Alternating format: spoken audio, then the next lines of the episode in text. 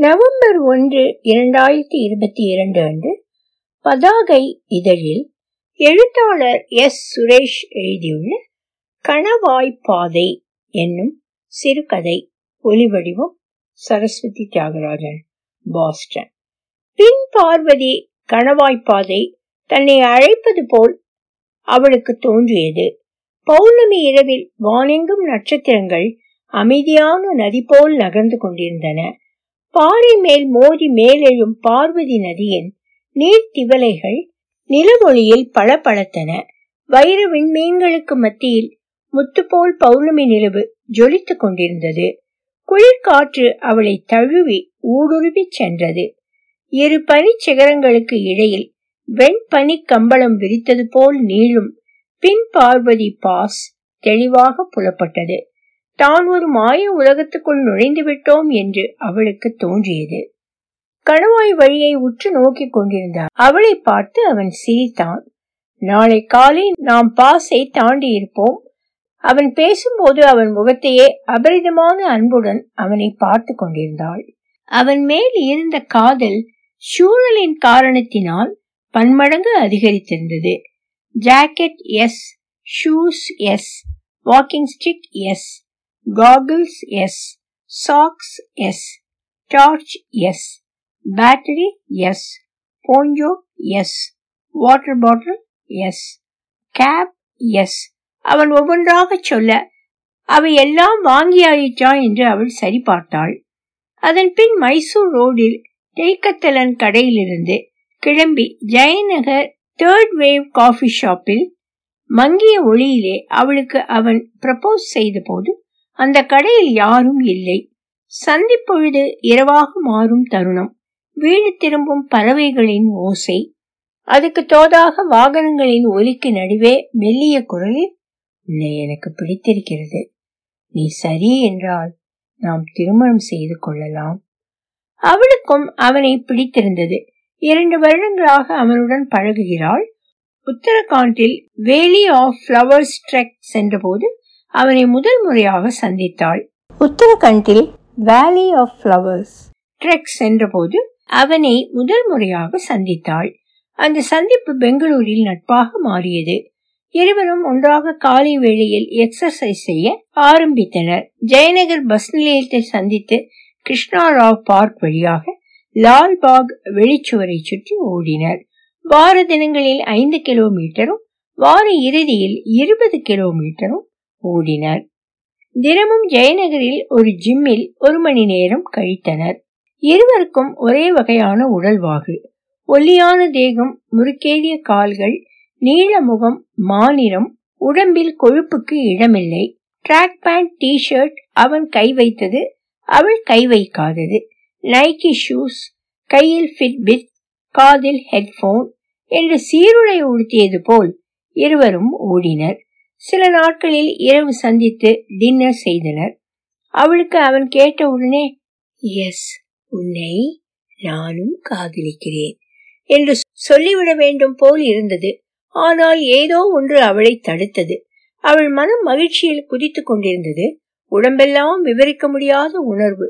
அவனை உடனே கட்டி கொள்ள வேண்டும் என்று மனம் பரபரத்தது.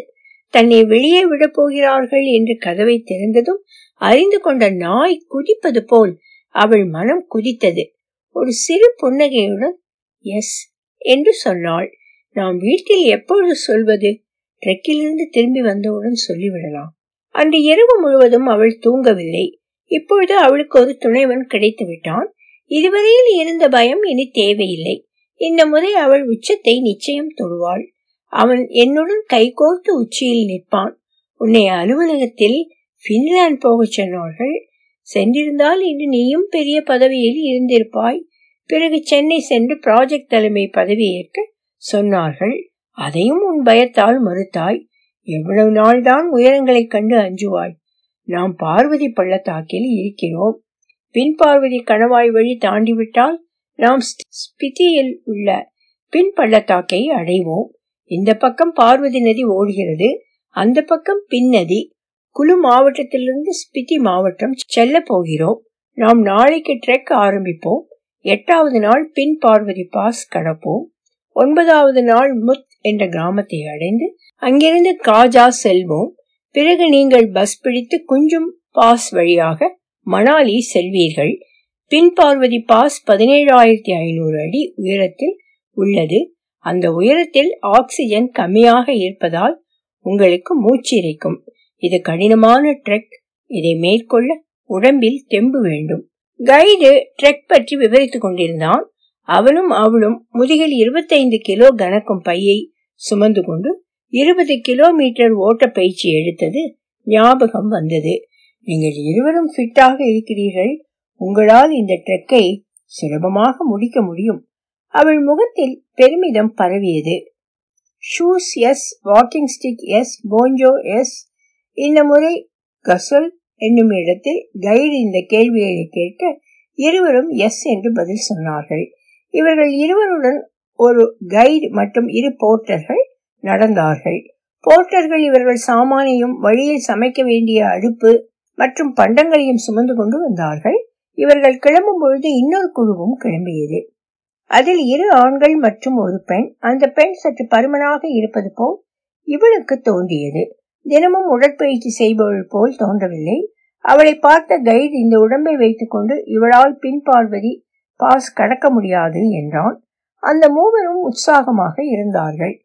முதல் நாள் பயணம் அதிகம் சிரமமில்லாமல் நிகழ்ந்தது. மாலை பார்வதி நதிக்கரையில் எல்லோரும் சேர்ந்து டென்ட் போட்டார்கள்.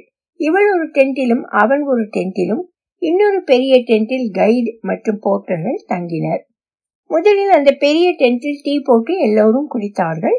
நாம் சட்டென்று உறங்க போகக்கூடாது. சற்று நேரம் உடற்பயிற்சி செய்வோம் என்று கைடு சொன்னான். ப்ளூடூத் ஸ்பீக்கரில் பாடவிட்டு இருவரும் கைடுடன் சேர்ந்து பாட்டின் தாளகதியில் உடற்பயிற்சி செய்தனர். வேறொரு குழுவில் வந்த மூவரும் ஏதோ ஹிந்தி பாட்டுக்கு நடனமாடினர். இரவு சப்பாத்தியும் உருளைக்கிழங்கு பொரியலும் சாப்பிட்டுவிட்டு இருவரும் பாறை மேல் உட்கார்ந்து சூழ்ந்திருந்த மலைகளை பார்த்து கொண்டிருந்தார்கள்.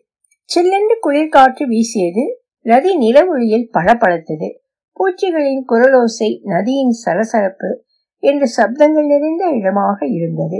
வானை நோக்கிய பொழுது இந்த சப்தங்களை மீறிய ஏதோ ஒரு அமைதி அவள் மனதில் குடிகொண்டது. யாருமில்லாத இந்த பிரதேசத்தில் உலகமே எனக்கு சொந்தம் என்று அவள் நினைத்து கொண்டாள். அடுத்த நாள் வெளிச்சம் வரும் முன்னே எழுந்து காலை கடன்களை முடித்தாள். ட்ரெக் செல்லும் பொழுது நம் இயற்கை உபாதைகளை எல்லாம் திறந்த வெளியில் தான் போக்க வேண்டும். மூன்றாவது ட்ரெக் என்பதால் அவளுக்கு இது பழகிவிட்டிருந்தது. காலை பிரெட் டோஸ்ட் மற்றும் ஜாம் சாப்பிட்டு டீ குடித்துவிட்டு நடக்க ஆரம்பித்தார்கள். ஒரு மணி நேரம் நடந்த பின் முதல் தடையை சந்தித்தனர். இருபது அடி உயர பாறை அவர்கள் பாதையை மறித்தது. பாறையின் பக்கவாட்டில் ஏறி இன்னும் மேலே ஏற வேண்டும். பின்பு மெதுவாக கீழே இறங்க வேண்டும். சாகசம் நிறைந்த செயல் இது. கீழே பார்வதி நதி ஓடிக்கொண்டிருந்தது. கால் தவறி கீழே விழுந்தால் தலை பாறை மேல் மோதும். உடல் உருண்டு சென்று பார்வதி நதியில் விழும்.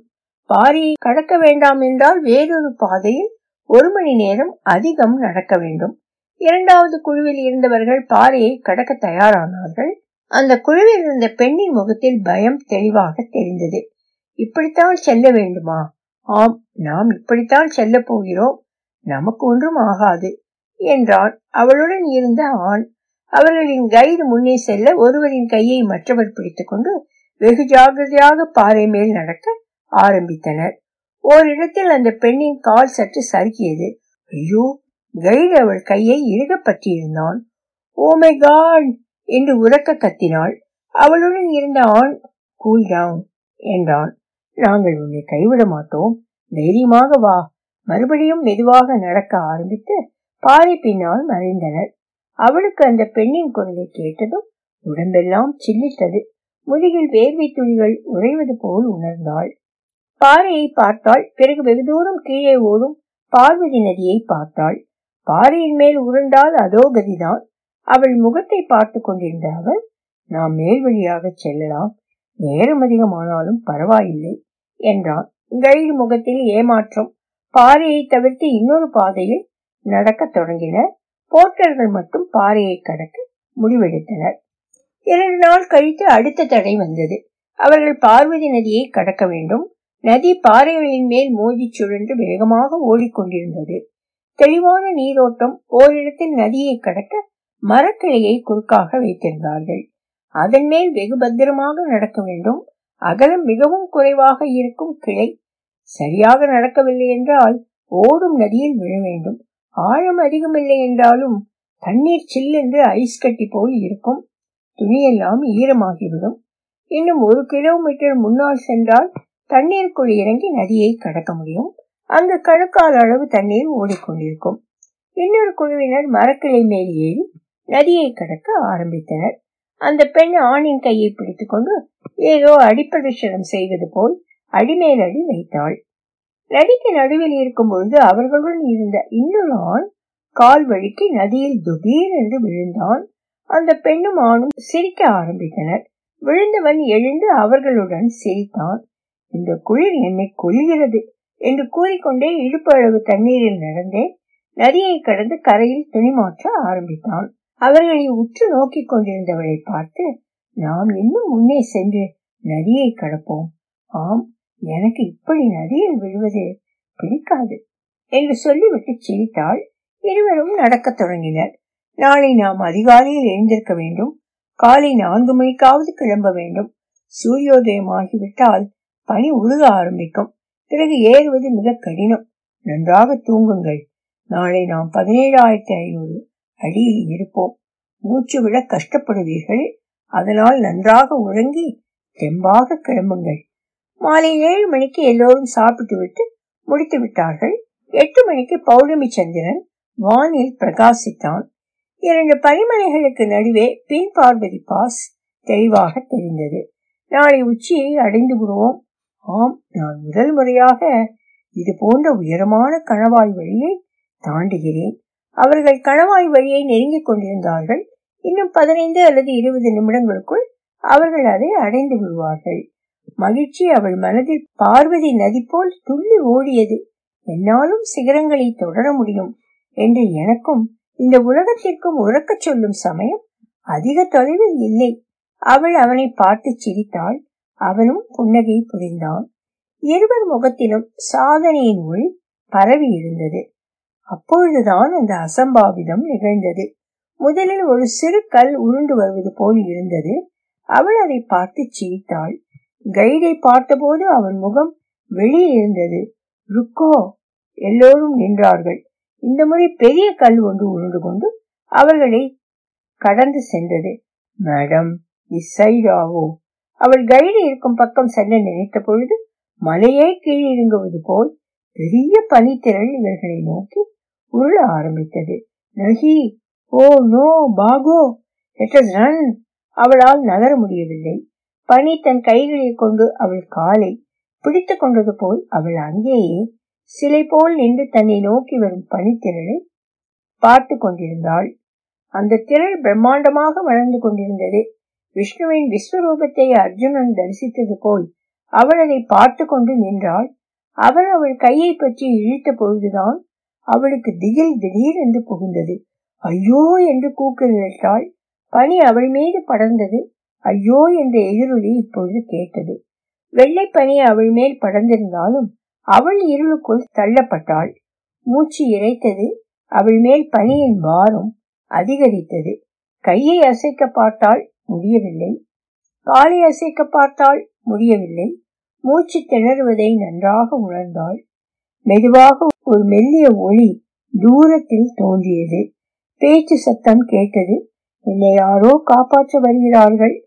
நான் பிழைத்து விடுவேன். கண்முழித்து பார்த்தால் அவள் டென்ட்டில் ஸ்லீப்பிங் பேக்குக்குள் இருந்தாள். கனவு. வெளியில் இன்னொரு குழு மலையேற தயாராகி கொண்டிருந்தது. இருட்டு டார்ச் வெளிச்சம் பேச்சு சத்தம். அவளுக்கு உடம்பு முழுக்க வேர்த்திருந்தது. மூச்சு விடுவது கடினமாக இருப்பதை உணர்ந்தால் இன்னும் படபடப்பு ஓயவில்லை. தூங்குவதற்கு கண்ணை மூடினாள். ஆனால் தூக்கம் வரவில்லை. வெளியில் பெண்ணின் குரல் கேட்டது. டென்ட் ஜிப்பை திறந்து வெளியே பார்த்தாள். வேண்டாம் என்னால் மலையை ஏற முடியும் என்ற நம்பிக்கை இல்லை. நான் உன்னுடன் இருக்கிறேன். உன்னால் முடியும். சொன்னால் கேள். என்னால் முடியாது. இவ்வளவு தூரம் வந்துவிட்டு கைவிடக்கூடாது. அந்த பெண்ணின் கையை ஆண் பிடித்து தன் பக்கம் இழுத்தான். அவளை அணைத்துக் கொண்டு நான் இருக்கிறேன். பயப்படாதே. அவர்கள் எல்லோரும் நடக்கத் தொடங்கினர். அவள் மறுபடியும் ஸ்லீப்பிங் பேக் உள்ளே சென்று கண் மூடினாள். அவள் விழித்த பொழுது மெல்லிய ஒளி பரவத் தொடங்கியிருந்தது. டென்ட்டுக்கு வெளியே வந்தாள். குட் மார்னிங் குட் மார்னிங் என்னை ஏன் எழுப்பவில்லை? நீ தூக்கத்தில் பெரிதாக அலறினாய். நானும் கைடும்.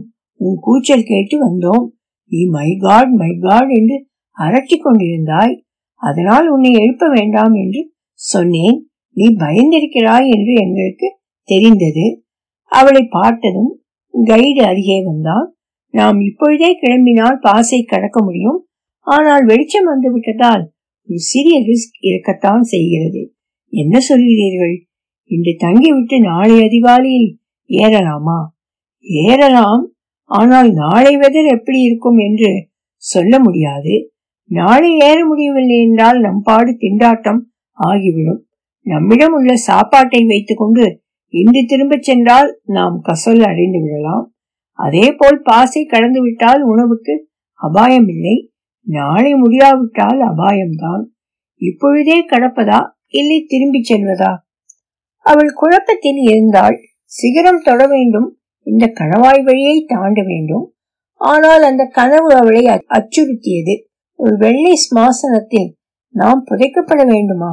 யாருமில்லாத ஓரிடத்தில் பனிக்கு அடியில் பிணமாய் கிடக்க வேண்டுமா? ஆனால் இதழ்களை தகர்த்தெறியத்தானே வந்தாய். உயிரை கொடுத்து அதை தகர்க்க வேண்டாம். இல்லை நானும் எல்லா தடைகளையும் எதிர்கொள்வேன். உயிர் போன தடை ஏது? அவனை பார்த்தாள் அவன் அவள் மனதில் இருப்பதையே சொன்னான். அவலாஞ்சி வந்தால் நம் கல்லறை எது என்று யாருக்கும் தெரியாது. அப்பொழுது கைடு அவனிடம் சொன்னான் நீங்க தான் மேடமுக்கு தைரியம் கொடுத்து ஏற சொல்லணும். கொஞ்சம் ரிஸ்க் இருக்கு. ஆனா இவ்வளவு தூரம் வந்த பிறகு ஏன் திரும்பி போகணும்? அவள் அவன் முகத்தை உற்று பார்த்தாள். அவன் சரி போகலாம் என்று சொன்னால் கிளம்பி விடுவாள் போல் பட்டது. அவன் அவளை பார்த்தான். மறுபடியும் பாசை பார்த்தான். உன் உடல் நலம் நன்றாக இல்லை. உனக்கு பயத்தால் ஏற்கிறது. இருவரும் பாஸ் இருக்கும் பக்கம் பார்த்தனர். ஏறிக்கொண்டிருந்த பெண் ஒரு இடத்தில் நின்றாள். அவள் மூச்சு இழைப்பது இவர்களுக்கு கேட்பது போல் தோன்றியது. அவள் தலையை இல்லை என்பது போல் ஆட்டிக்கொண்டிருந்தாள் முட்டி மேல் இரு கைகளையும் வைத்துக் கொண்டு குனிந்திருந்தாள். அவர்கள் பாதி தூரத்தை கடந்து விட்டிருந்தார்கள். அவர்கள் நின்ற இடத்திலிருந்து மலை செங்குத்தாக இருந்தது. அவன் அவர்களையே பார்த்து கொண்டிருந்தான். தன்னிடம் ஏதாவது கேட்பான் என்று அவள் காத்திருந்தாள். அவன் இருவருக்குமான முடிவை எடுத்து விட்டிருந்தான். திரும்பி செல்லலாம். கைடு முகத்தில் ஏமாற்றம் தெரிந்தது. இவளுக்கு தன்னுள் என்ன நடக்கிறது என்று புரியவில்லை. இருவரும் நடக்க ஆரம்பித்தனர். கொசல் வந்து சேர்ந்த போது சிக்னல் கிடைத்தது. கைடு இவர்களை பார்த்து இன்னொரு குழு பாசை தாண்டி என்று காஜாவில் இருக்கிறார்கள். அவர்களின் கைடு எனக்கு இந்த படங்களை அனுப்பினான். அந்த பெண் பின் பார்வதி பாசில் கொடி நட்டு கொண்டிருந்தாள். அவள் உடம்பு பூரிப்பில் இன்னும் குண்டாகிவிட்டது போல் இருந்தது. குளிர்காற்றுக்கு கன்னங்கள் செக்கச்சவே என்று இருந்தன. எல்லா பற்களும் தெரியும்படி சிரித்துக் கொண்டிருந்தாள். இன்னொரு படத்தில் மூவரும் உயரே குதித்து அங்கேயே நின்று விட்டிருந்தார்கள். நீலவானம் வெள்ளை மேகங்கள் சுற்றிலும் பனி கண்களுக்கு காகில்ஸ் தலையில் குரங்குக்குள்ளாய் எல்லா படங்களும் பிரமாதமாக இருந்தன. ஒரு சிறு வீடியோ அவளை கவர்ந்தது. அந்த பெண் பாஸ் அடைவதற்கு பத்து அடிகளே இருக்கும் பொழுது நடக்க முடியாமல் கிட்டத்தட்ட கீழே விழ இருக்கிறாள். அவள் கூட வந்த ஆண் அவள் கையை தன் தோள் மேல் போட்டுக்கொண்டு அவளை பாஸ் வரை இழுத்துச் செல்கிறான். அந்த வீடியோவை அவள் பலமுறை பார்த்தாள். அந்த இரவு நாம் கல்யாணம் செய்து கொள்ள வேண்டாம். ஃப்ரெண்ட்ஸாகவே இருந்து விடலாம் என்று உறுதியாக சொன்னாள். ஒலி வடிவம் சரஸ்வதி தியாகராஜன் பாஸ்டன்.